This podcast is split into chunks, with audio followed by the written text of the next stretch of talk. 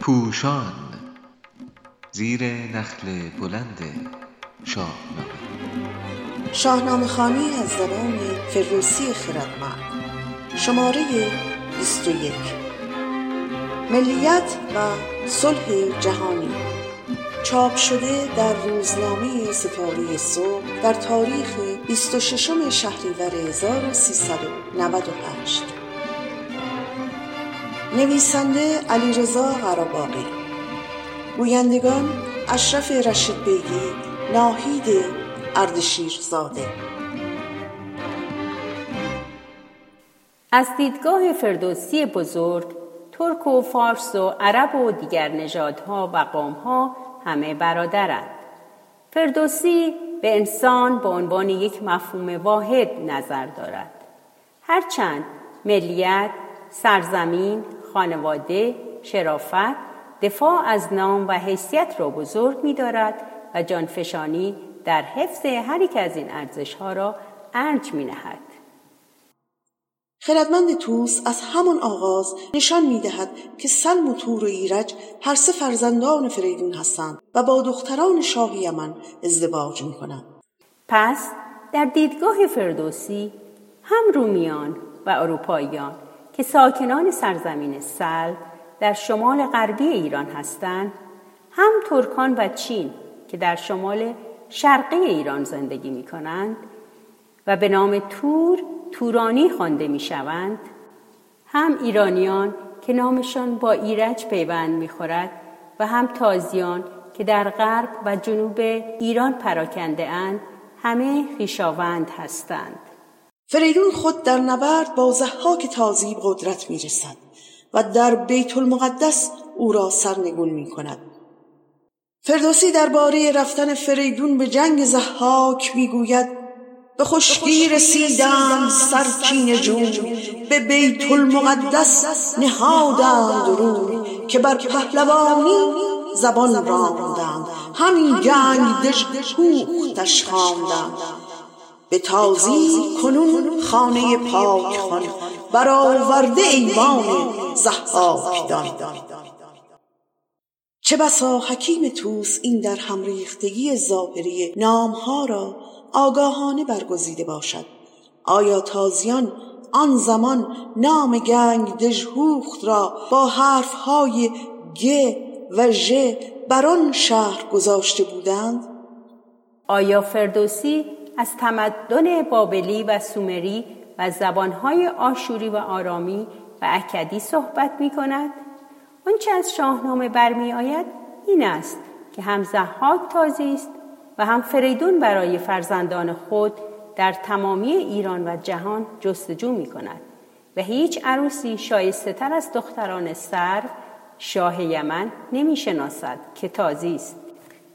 این دختران در جنگ تصاحب نمی شوند بلکه نخستین خواستگاری رسمی در شاهنامه نشان می دهد که پدر داماد یعنی فریدون با پدر عروس یعنی سر بسیار محترمانه رفتار می کند و جندل فرستاده فریدون پیام او به سرو را چنین میرساند.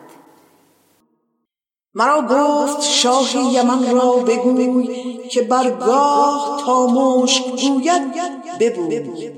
همیشه تن آزاد بادت ز رنج پراگنده رنج و براگنده گنج. بدان ای سر مالی تازیان کز اختر بدی جاودان بی زیان که پیوند کس را نیاراستم.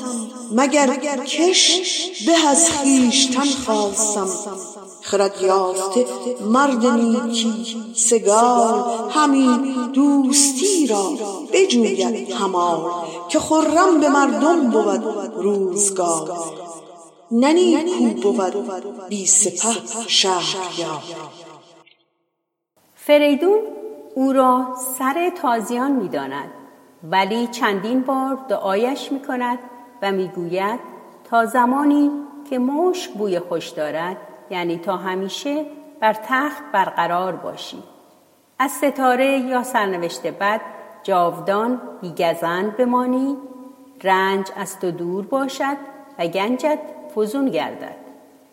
انسان نیکندیش در پی یافتن دوست و انباز خیش است زیرا جهان با دوستی ها آباد می گردد و حکومت بدون وجود مردم معنایی ندارد.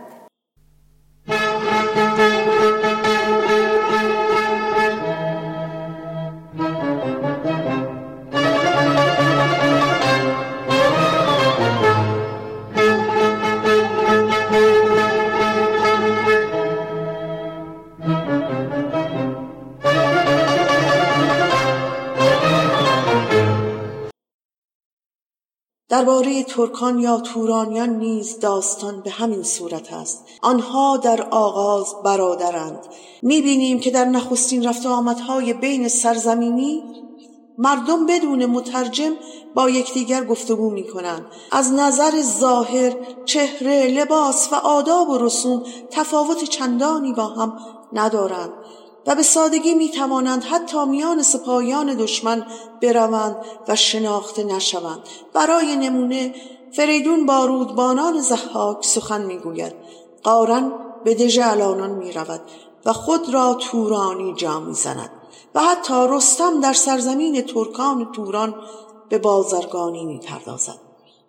از سوی ایرج شاه ایران و دشت وران است.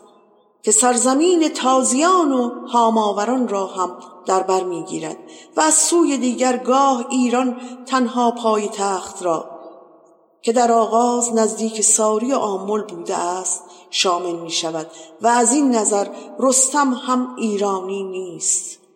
یعنی خود سرزمینی مستقل دارد که بخشی از امپراتوری ایران است ولی از متروپول یا ایران مرکزی جداست.